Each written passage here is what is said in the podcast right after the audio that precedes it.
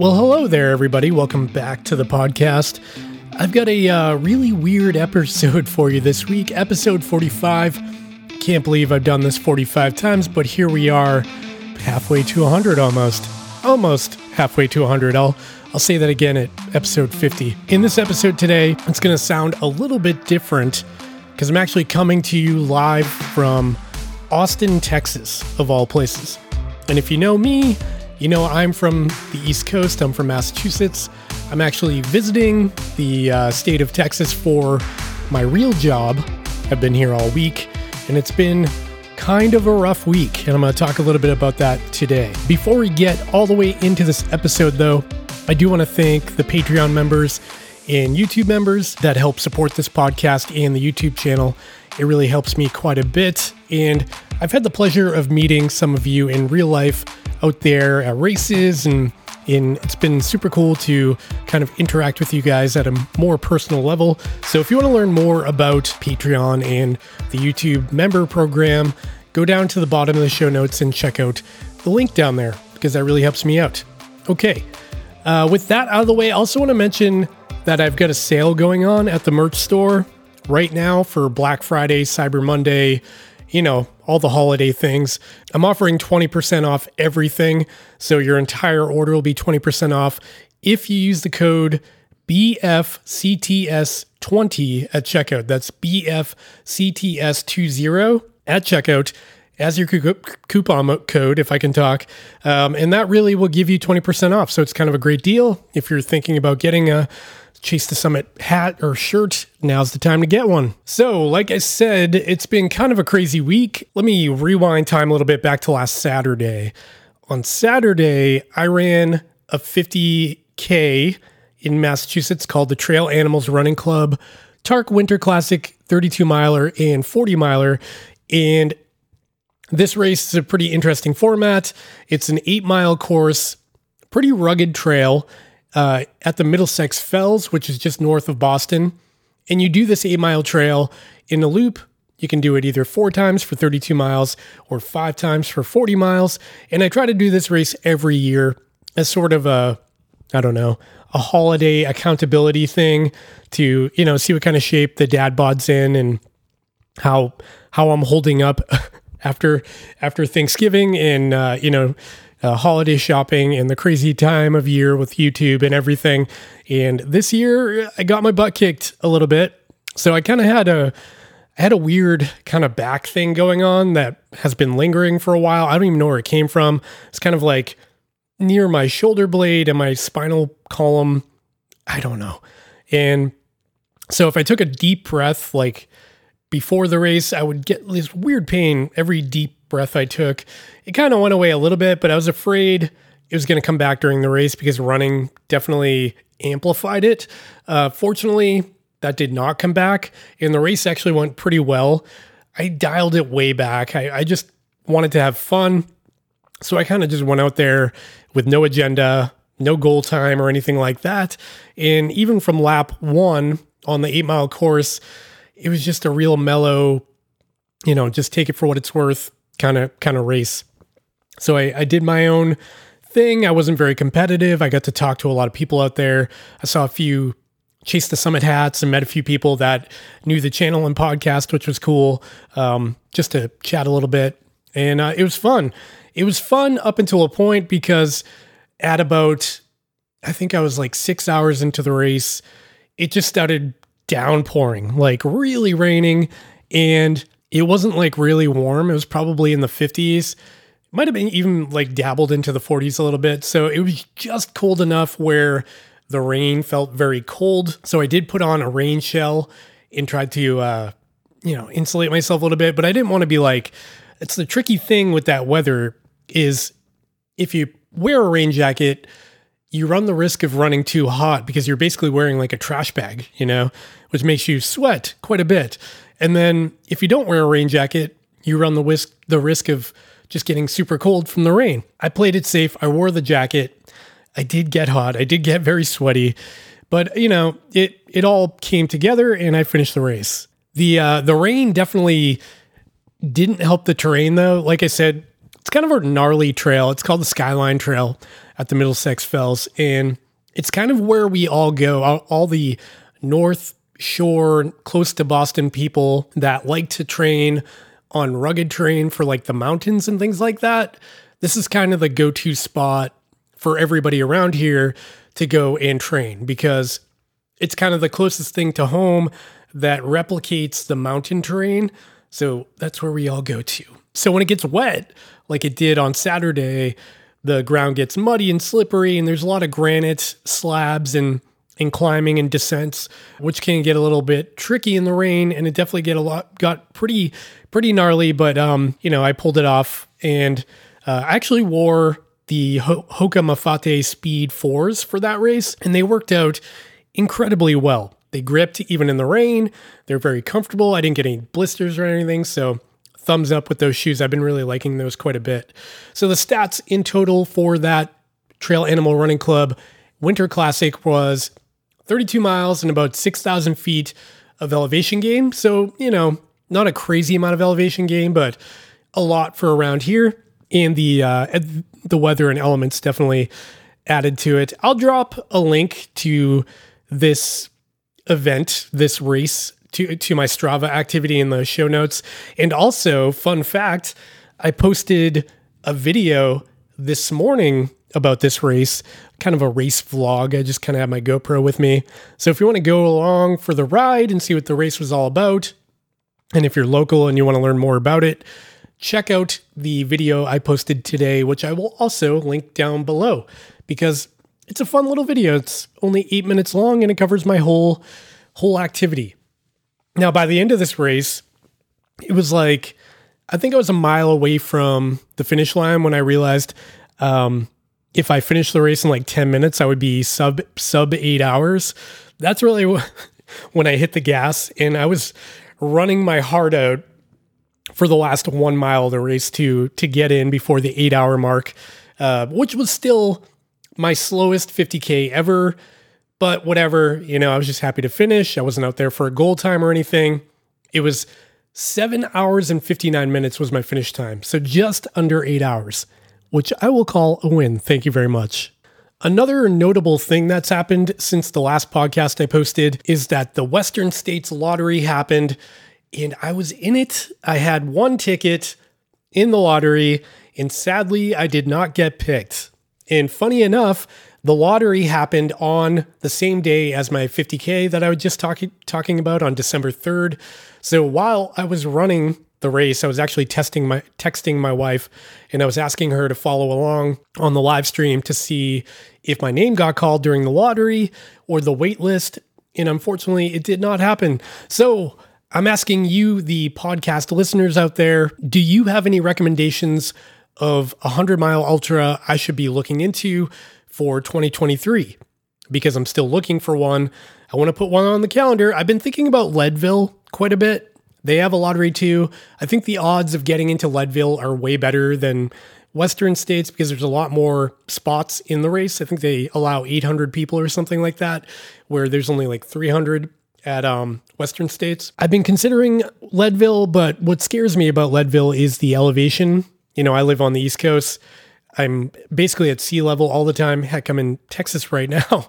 And, you know, I don't get a whole ton of, you know, 10,000 foot activities. So I'm a little worried about setting myself up for failure at elevation. But, you know, it might be a cool challenge. It'd be a good destination race. And I kind of want to put a destination race on the calendar, give myself a reason to travel in 2023. So, anyways, if you have an idea for a race for a 100 miler, hit me up on Instagram, shoot me a DM. I'd love to hear from you. Um, I, you know, posted a story the other day asking for for suggestions. I got a bunch, but I would love for some more. Uh, let me know. Shoot me an email through my website, the comments button, or just DM me on Instagram because I would love to hear from you. Okay, so rewinding back to the, my crazy week. So I ran the race Trail Animals Running Club 50K on Saturday. Then Sunday, just had a bit of a recovery day. Fortunately, I didn't go out too hard, like I said, so I wasn't like crazy fried. My legs weren't totally dead, and I was I was still able to be a contributing part of my family and help take care of my kids, which is always good. I had to travel for work on Monday. So I ran the race Saturday, recovered Sunday, and then got on an airplane at 5 a.m. on Monday. Barely slept Sunday night. Had to get on the plane in Boston in the morning on Monday, fly to Texas, where I drove an hour out of Austin to where I'm working and started my workday at around, I think, lunchtime around 12. You know, I worked all day and then I got back to my hotel that night and I was pretty wiped out. So I just ate dinner and, you know, passed out. And that's when it all went down, my friends. I woke up at like two in the morning with incredible stomach pain. and I started throwing up and vomiting and the diarrhea, and just like all the gross things. Just the worst stomach bug ever just came over me. And let me tell you, one of the loneliest feelings in the world is being insanely sick alone in a dark hotel room in the middle of a state that you don't know. So I'm out here in Texas. I don't I, I don't even have coworkers with me to like get stuff for me. I'm literally completely alone. And, you know, I, I didn't even have groceries or anything in my hotel room. I had like a case of water that I bought, but I got really sick. You know, I was up all night. I was throwing up and everything. I couldn't get away from the bathroom. And that lasted all night on Monday. I finally fell asleep, woke up Monday morning, and I was still very sick. I um I couldn't I couldn't really stand up. I was dizzy. I was disoriented. I had like a brain fog and I was super dehydrated. So I was trying to get fluids in. I couldn't go to work, obviously. So I stayed in my dark hotel room with the shades drawn, TV off, lights off, no computer, no phone, pitch black room, in bed with the covers over me for like 30 hours. I stayed in bed all day, in and out of sleep, kind of listening to podcasts. That's kind of all I could do because I was so dizzy and weird feeling that I couldn't even look at my phone. So I just had my my earbuds in. I was like listening to music and podcasts and trying to just zone out until I felt better, which is why I still have kind of a scratchy voice if you can't tell. It's kind of labored talking and I apologize for that, but I really I really wanted to make a podcast this week and I I'm pretty bored now that it's the end of the week and I'm in my hotel room, so I'm making the podcast anyway, and I apologize for the voice. Anyways, so I'm super sick. I finally start to feel a little bit better Monday night, and then I totally relapse again, and I'm sick all over again Monday night, all through the night again into Tuesday when I finally start to feel a little bit better. And then I go all the way until Wednesday morning until I actually eat another piece of food. So I had breakfast on Monday. I think I, yeah, I had dinner on Monday as well.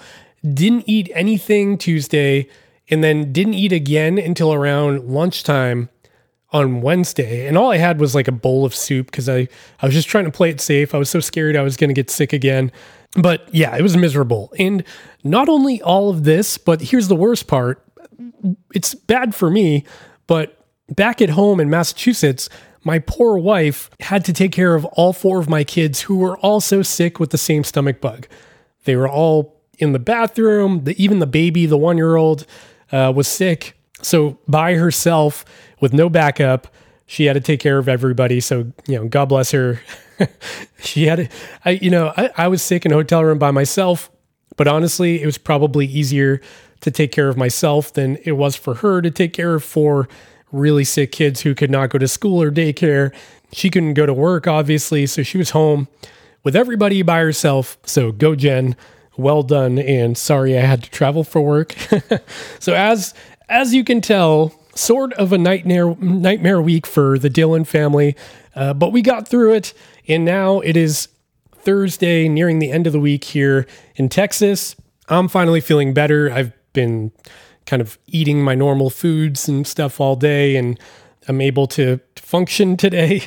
And I'm flying out of here tomorrow. So I'm looking forward to that, uh, getting back home and being back in my own house and everything.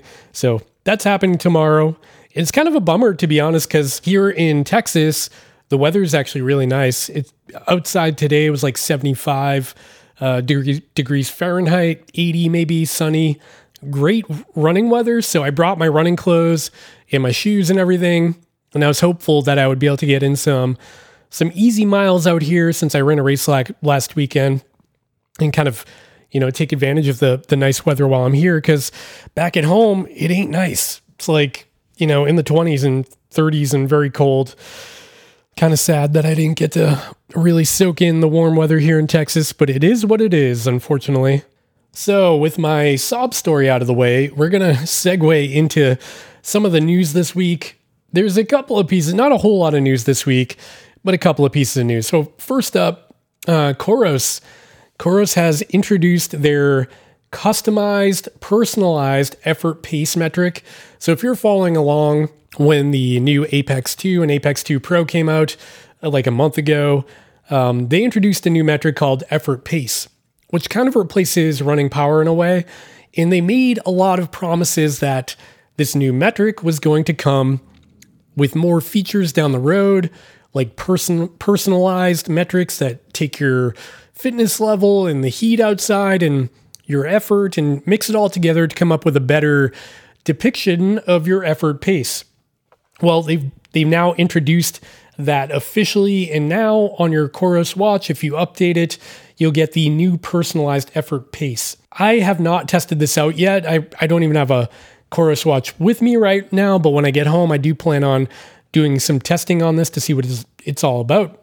It does sound kind of interesting. I'm, I'm hoping the effort pace metric pans out to be something useful because when it was announced, I was kind of bummed out that they're kind of abandoning running power, but time will tell. So if you have a Coros watch, make sure you go and update it because you're going to get this new feature. So uh, it's a it's an update on the watch and on the on the phone app. Actually, forgive me, I think it's still in beta. I think you have to actually go and sign up for the public beta if you want to try this out. So check your email for Coros, and then go and sign up for the public beta, and then install it on your watch, and then you'll get to use it. So that's what I got from Coros. Next up, I get some news from Google Wear OS. There was an update that adds a few features to Wear OS that's been requested forever, and they finally added these. These are pretty basic, but if you're a Wear OS user, you've probably been wanting this stuff. First up, you get a sunrise and sun sunset tile, so you can see the sunrise and sunset at a glance just by looking at your watch. Which was kind of nice. You get that you get that on a bunch of different watches like even Apple Watch and Garmin and Coros. Um, and now you can get that on your Wear OS watch as well. On top of that, they added a quick access contacts tile that'll show your recently, you know, your favorite contacts, whether that be your friends and family or coworkers or whatever, and you can quickly, you know, drop in and give them a call or a text, which is nice. And probably my favorite update on this one is they added a Google Keeps tile which is very nice because I am a heavy Google Keep user. I'm using it right now actually to read my show notes for this this episode on what I want to talk about. I take all of my notes in Google Keep, so it's cool to see that they added that as well. And that's what I got from Google. And then finally, on term in terms of news, uh, one piece of news I thought was kind of interesting is a new device from Huawei. I think I'm saying that right. I hate saying that name. Huawei, H U A W E I.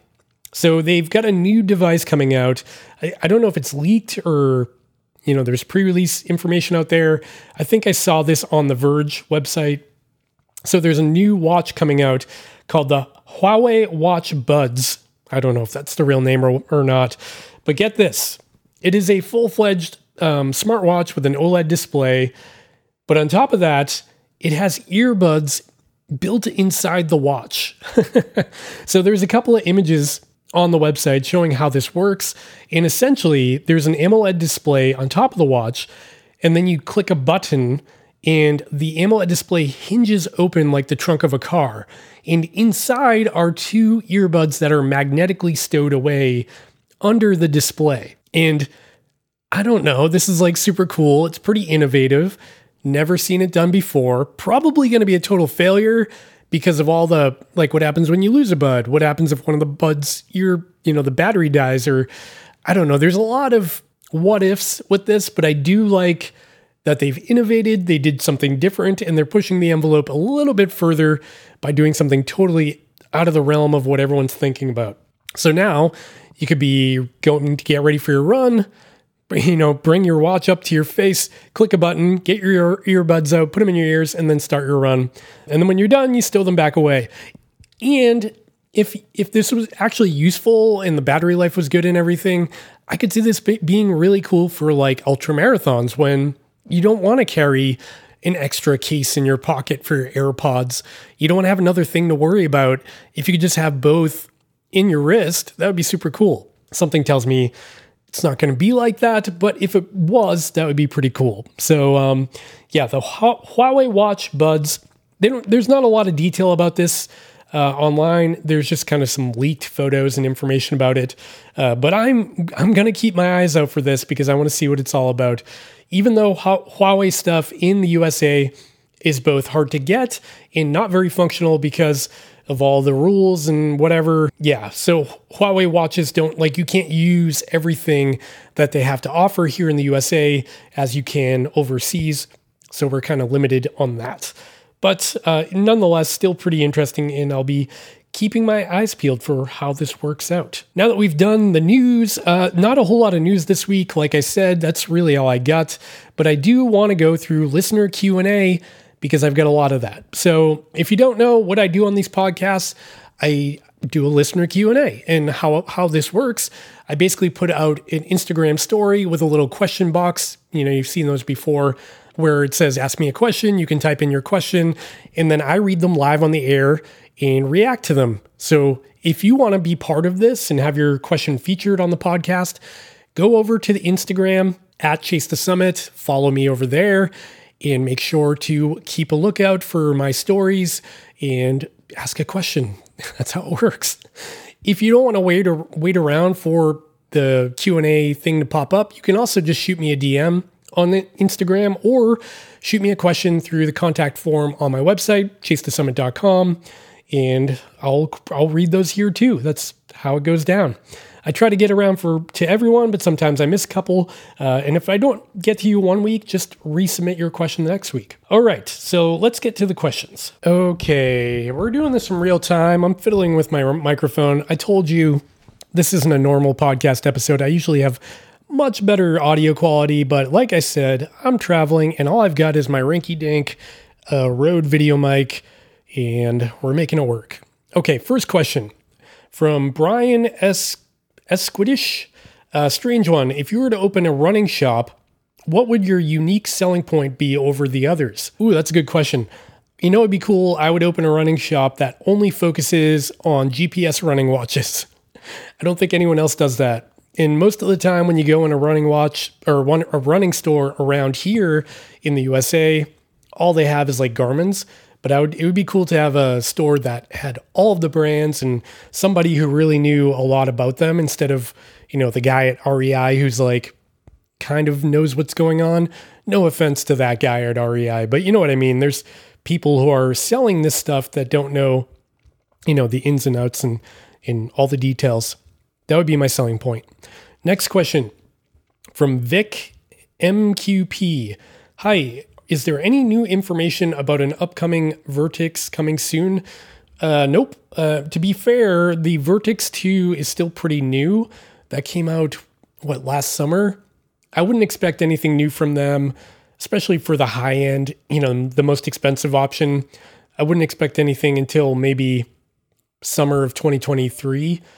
That's a guess, but yeah, I wouldn't expect anything before that. Uh, next question Mr. Coffee 3000.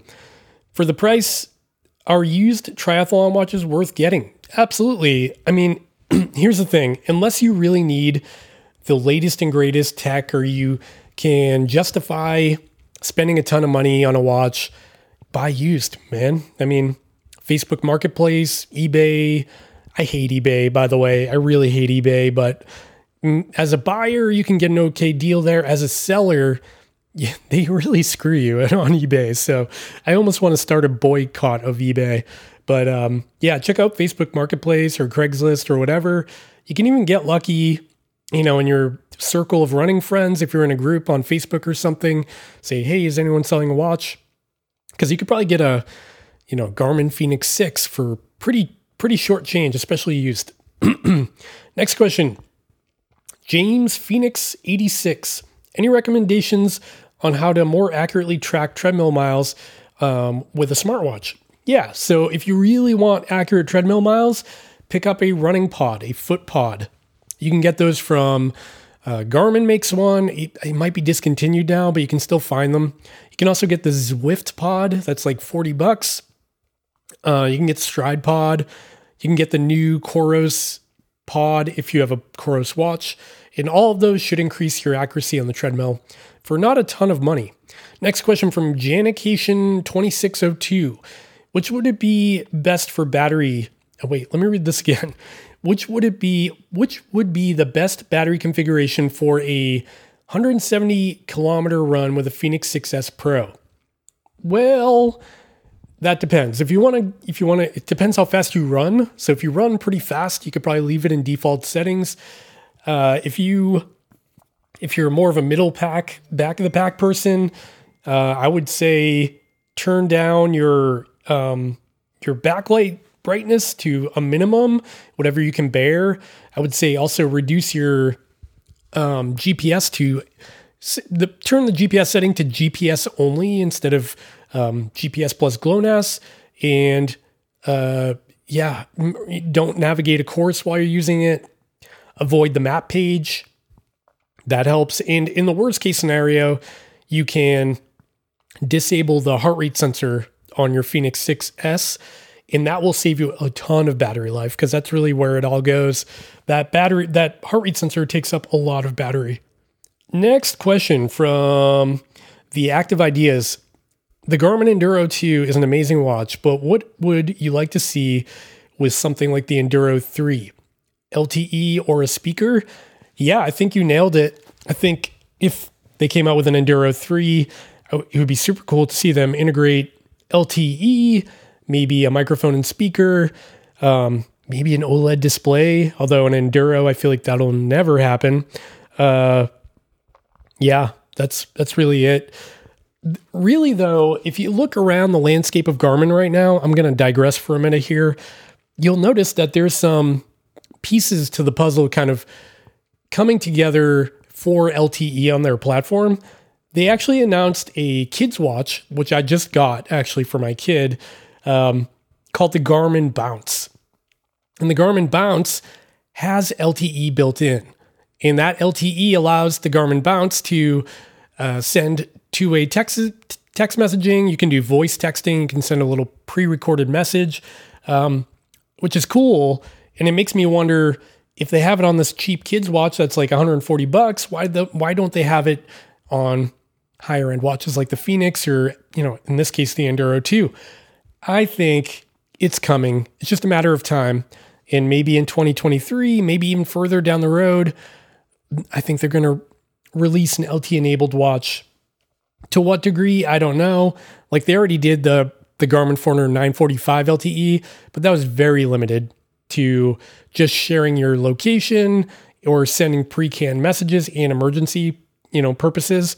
It would be cool to see a more recreational form of that. Maybe someday. Next up, we have uh, Jones David 81. Would you ever would you ever do anything with other YouTubers such as DesFit or DC Rainmaker? Yeah, I would love to. I've I've had uh, Ray on this podcast before. If you go all the way back to episode one, um, we talked for like an hour. It would be cool to have Ray or Des back on this podcast again. Um, I've tried to get Des on. He's always got an excuse. If you're listening, Des, I know you're not, but if you were, come come on the podcast and we should chat. Um, but yeah, to answer your question, it'd be cool to do a collaboration video with them.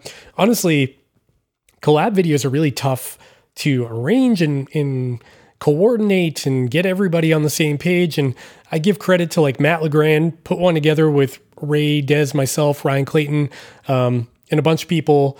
And just to get that all together and get people to agree to it and deliver their videos on time, it's a lot of work. So I would love to to be part of it. I don't know if I'd love to spearhead it or be the manager of it.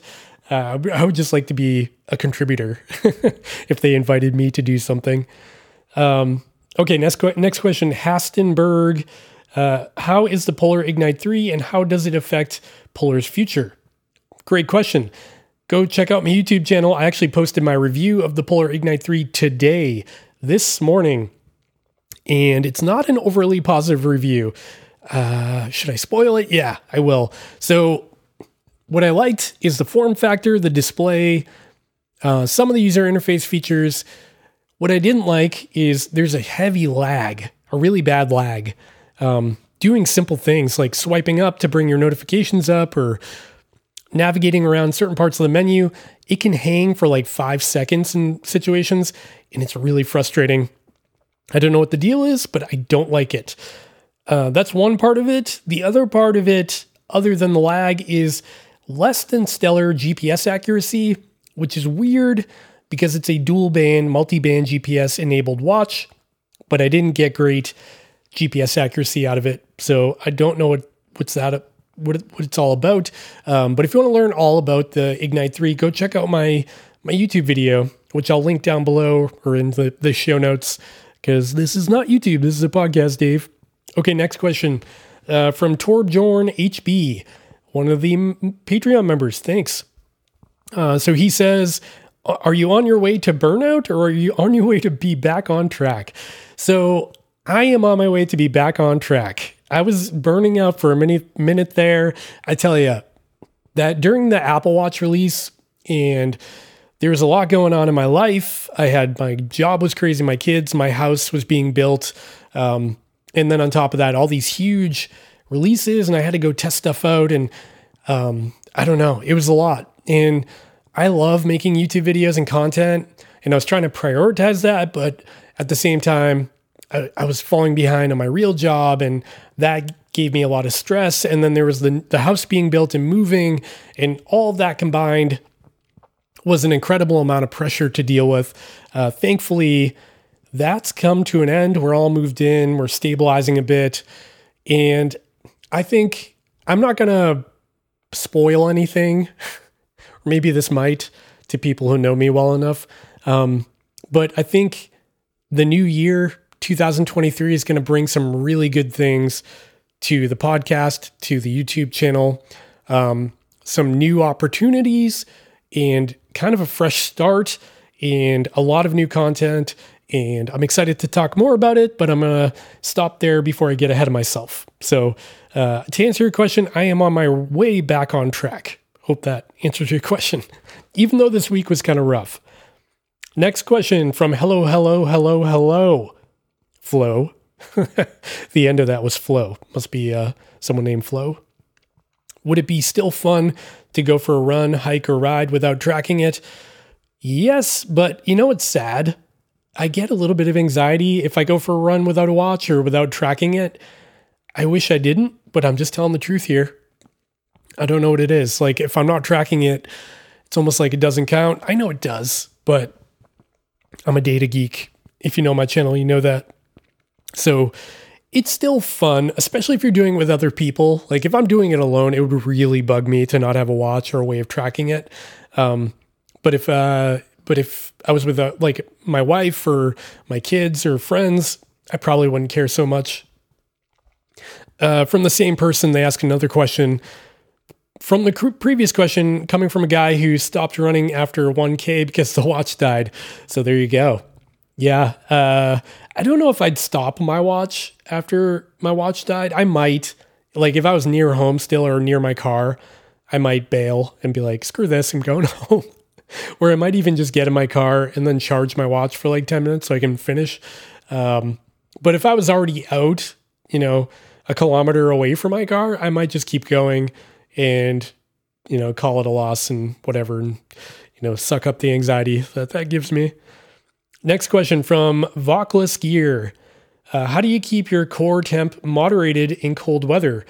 And how do you prevent sweating in that kind of environment? Good question. Uh, I guess the way I moderate my temperature in cold weather when I'm running or hiking is I typically err on the side of running a little bit cold. If I'm feeling really warm, that leads that usually leads me down a bad path because I'll start sweating a lot and sweat is bad.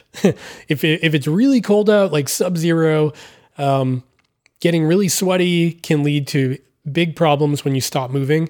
If you stop to take a break to pee or, or take a snack or whatever, um, you can get cold really fast. So typically, my the way I attack these things on really like crazy cold days, I'll start my run with an extra layer on, but I'll quickly take that off within you know the first five minutes. Um, once I get my core body temp up and kind of start the oven, I'll I'll take off the top layer and put it in my bag, and then I'll continue running. And then if I need to stop or I plan on stopping for an extended period of time, I will I'll put the layer back on um, quickly. So that's kind of how I moderate myself. Also, I that that rule doesn't really apply to hats and gloves. My hands run really cold, so I like to keep gloves on all the time in cold weather.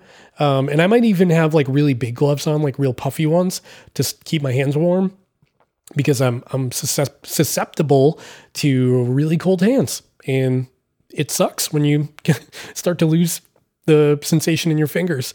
So that's my approach. Everyone's different, though. That's another thing to keep in mind. Uh, the best way to learn how to manage your temperature and how to manage uh, your your body heat and how to vent and all that is just to experiment and you know start with short hikes or runs in you know non-committal routes where you can bail you can get back to your car quickly and learn you know learn how your body reacts to those kind of environments the next question comes from nick bison um, are, are the features of the Forerunner 255 in the Instinct 2 now identical with software updates? Uh, they're close, but the Instinct 2 is still missing the.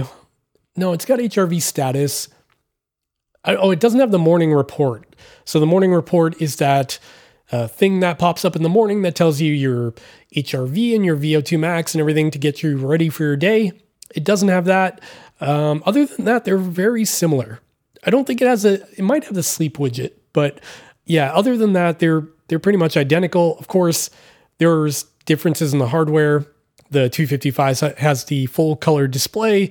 The Instinct has the monochrome display, um, and then the Instinct has way longer standby battery life, while the 255 has similar uh, GPS on battery life. So kind of depends what you're doing. I like to say that the Instinct's a better like hiking watch, and the 255 is a better um, training watch for runners, triathletes, things like that. But they both get the job done at this point.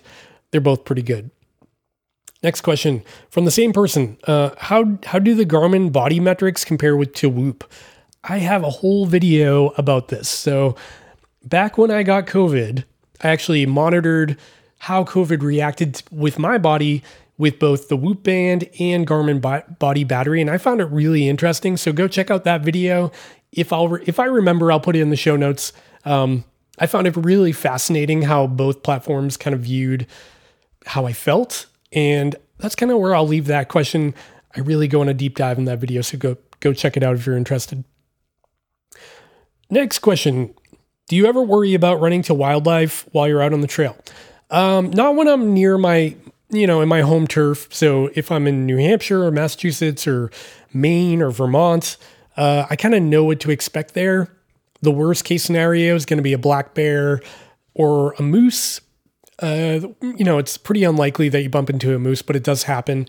And in both of those situations, you can expect that they're probably going to run the other way if you're near them unless it's like a mama bear and she has cubs and you somehow get in between her and her cubs. It's a bad situation. But um, yeah, for the most part, a black bear is not going to attack you for no reason. They don't really want anything to do with you. They're kind of like giant squirrels, unless you mess with their babies, and then you're in trouble. And when it comes to moose, it's kind of the same deal. Unless you catch them in a really bad time of year, if it's like rutting season or whatever, uh, you, you might be in trouble.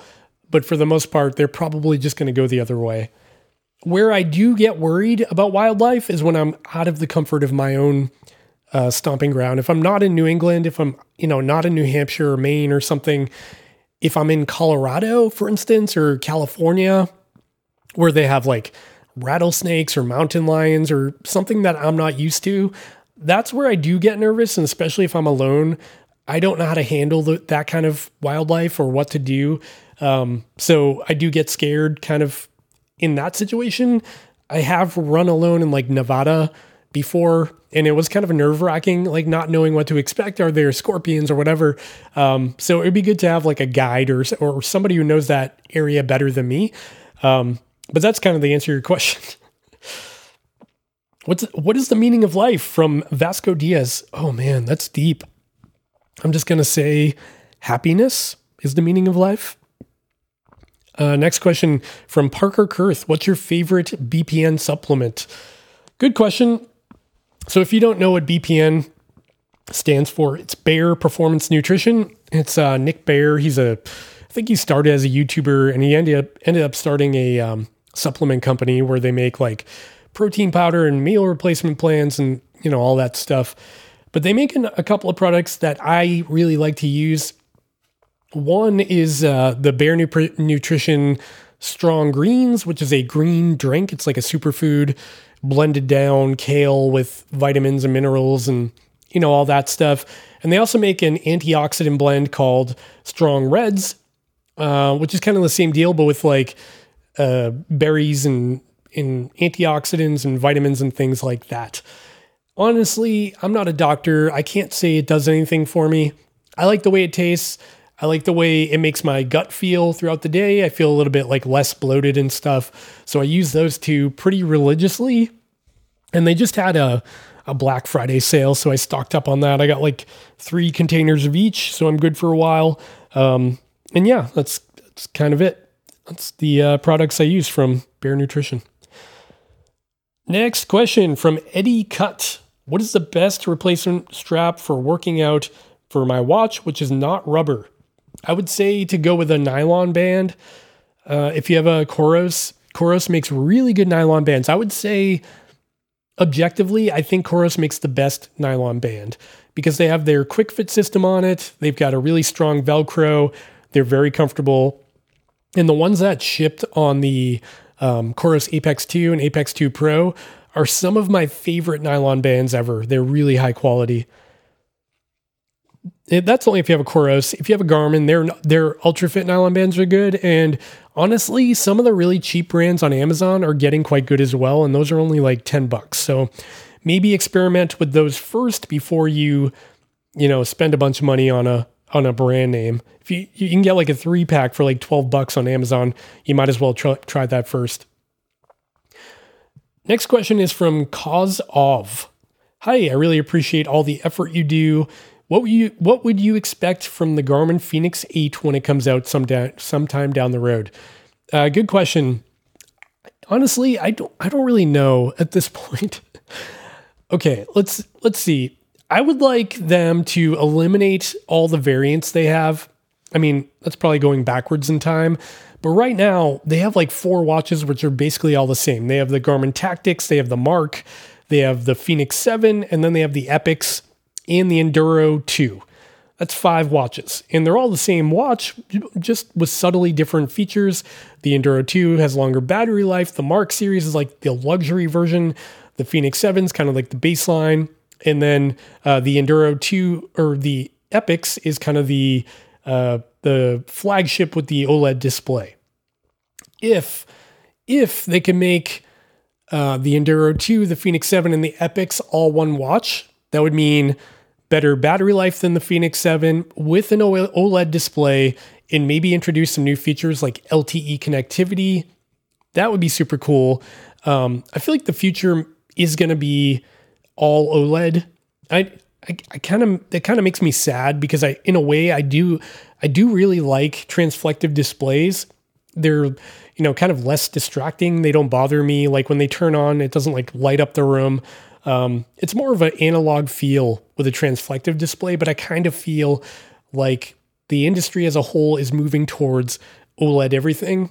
And I wouldn't be surprised if that happened on the Fenix 8 because if you don't know Garmin's release cadence, there's typically like two and a half years in between new Fenix models. So we just got one in January of 2022.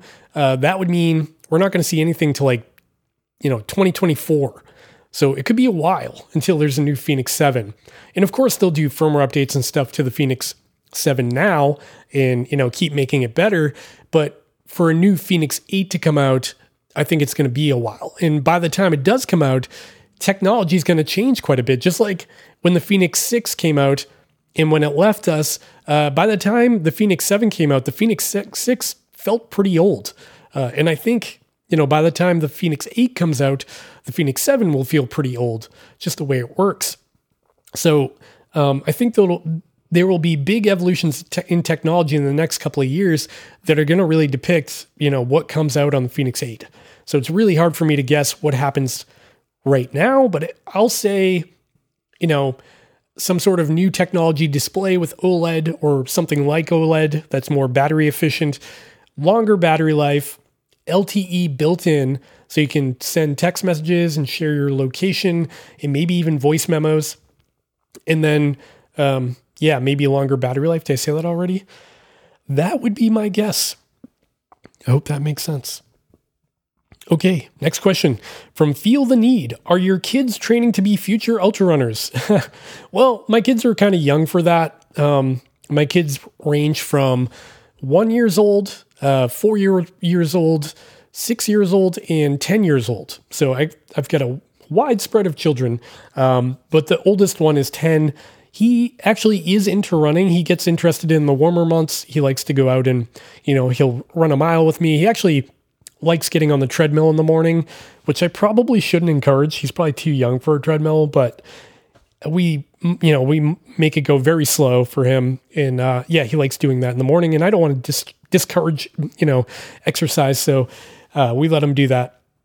And he's kind of interested in it, but no one really, everyone thinks it's cool because, you know, mom and dad do it, but no one's really like, you know, signing up for the next running, you know, course or running class. We do sign them up for like a fun run thing every summer, and we'll probably continue to do do that. And hopefully, somebody wants to do it. Uh, and as they get older, I'll probably start taking them on longer hikes and trail runs. You know, maybe in the mountains. Uh, it's tough when they're little because you have to carry so much stuff. It's just not fun you know, and then they get bored and they want to turn around after a mile after you just drove two hours to the trailhead you go in a mile and they're like, I'm bored, let's leave. And that's not fun. So I'm waiting till they get a little bit older before I introduce, you know, longer days and more remote areas. And I think that that'll make it more exciting and maybe more accessible for me to bring them with me. Um, so maybe in a couple years for the oldest one. And I think my theory is, you know, right now everybody looks up to the older one. So if I can get him on board you know, everyone thinks he's the coolest kid, uh, you know, in the family. So if I can get him on board, it'll be like the trickle down effect. Everyone will think what he's doing is cool. And it won't just be a dad thing anymore. It'll be a cash thing. That's my oldest, oldest kid's name. And um, maybe then they'll all want to do it. That's my theory, at least. Uh, a couple more questions. Do you have any races on the horizon? Well, like I said, I ran the 32 miler last weekend. That was my last official calendar race of the year.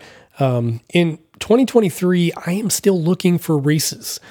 I have not signed up for anything yet, and it's kind of giving me anxiety. I have a lot of like private, you know, personal goals. I'm going to do some long days in the mountains. Um, and that's going to be super fun and fun to document on camera for the channel. Uh, but I also want to do some races, and I haven't I have not decided what to do yet. If you have any ideas, send me a DM. If you know of a really cool race or you're a race director and you can get me in, because I'm not very fast, uh, send me a DM. And the last question comes from somebody who, who I graduated high school with. That's kind of funny. Um, Bojangles 125. You know who you are. Uh, he asks, What's the best light for running at night? So that's a tough question. I've only I've only had access to a handful of headlamps and waist lamps. I'll say out of the selection that I've tried, there's a couple of favorites for me. First of all, the BioLite BioLite 750. This light is crazy bright, 750 lumens, rechargeable. You never have to put batteries in it. And it's got a huge battery pack that lasts months for me without having to recharge it. But the best part about it is on the back of it, it has a red blinking light that you can turn on and off. Um, has a separate button to to enable and disable it. And I really like that because it gives you more visibility when you're running on the road. And it doesn't mean you have to bring another light with you to clip to your shirt on the back of your hat or something. Um, it's just all built into one light. So I can just grab that, throw it in my bag, and I'm good to go after work. I really like that. Another light I really have been enjoying lately are there's two lights from Nitecore. They're from the NU25UL series, I think, is the the model number. Um, it's from their ultra ultra light series, and these things are so cool. So they weigh nothing. Like they're very light. They're probably like 50 grams or something, and you barely feel them on your head because they are so light.